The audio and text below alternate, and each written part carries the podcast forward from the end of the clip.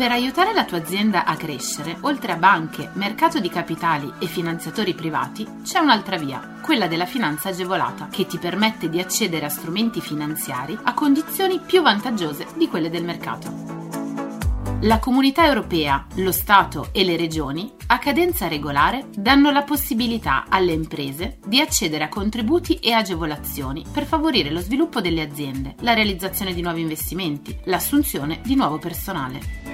Che tu gestisca una micro, piccola o media impresa, una startup innovativa, ma anche se sei un libero professionista o un aspirante imprenditore, questo è il podcast che fa per te. Collegati al sito goldengroup.biz slash podcast per scoprire di più. È venerdì, rivediamo insieme i bandi di questa settimana. Piano Nazionale di Ripresa e Resilienza, contratti di sviluppo dall'11 aprile le domande. I decreti del Ministero dello Sviluppo Economico hanno reso operativi gli interventi del Ministro Giancarlo Giorgetti previsti nel Piano Nazionale di Ripresa e Resilienza, che hanno l'obiettivo di supportare la competitività del sistema produttivo con la realizzazione di progetti su tutto il territorio nazionale.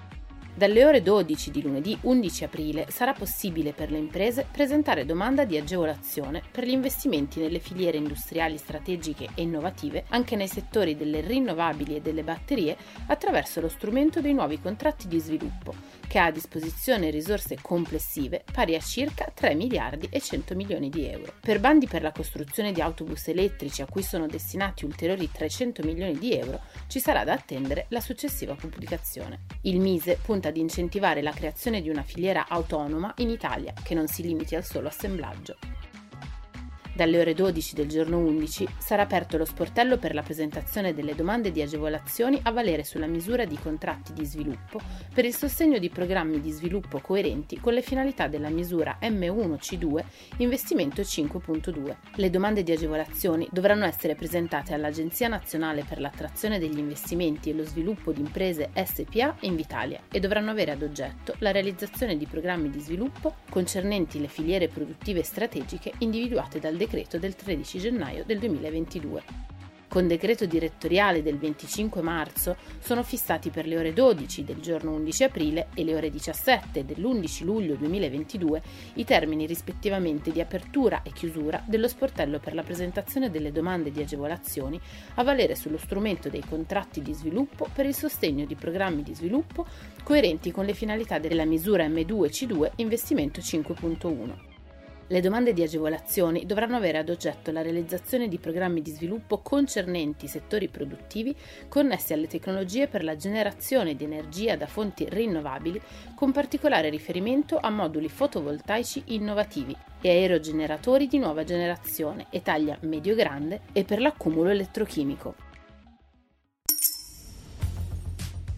Decreto Sostegni Terra è stata pubblicata nella Gazzetta Ufficiale 73 del 28 marzo la legge di conversione del decreto Sostegni Terra.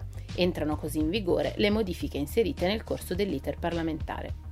Misure a sostegno delle attività chiuse. Fino al 31 marzo sono stati sospesi i termini dei versamenti relativi alle ritenute alla fonte e all'IVA, a favore dei soggetti esercenti attività di impresa, arte o professione, le cui attività sono vietate o sospese fino al 31 gennaio 2022. Un contributo a fondo perduto viene previsto per le imprese che svolgono in via prevalente attività di commercio al dettaglio identificate da specifici codici. Queste imprese non devono aver registrato ricavi nel 2019 superiori ai 2 milioni di euro e devono aver subito una riduzione del fatturato nel 2021 non inferiore al 30% rispetto al 2019. Ha subito poi un incremento di 20 milioni di euro per il 2022 il Fondo per il sostegno delle attività economiche particolarmente colpite dall'emergenza epidemiologica, destinato ad interventi in favore di parchi tematici, acquari, geologici e zoologici. In via temporanea è stato poi introdotto un esonero dalla contribuzione previdenziale in favore dei datori di lavoro privati operanti nel settore delle agenzie di viaggio e dei tour operator.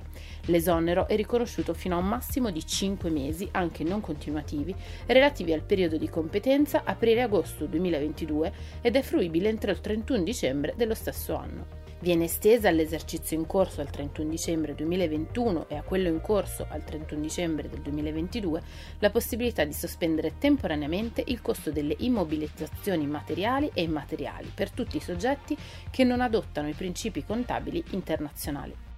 Ancora, fino al 30 giugno 2022 e non più fino al 31 marzo sarà possibile usufruire del bonus terme.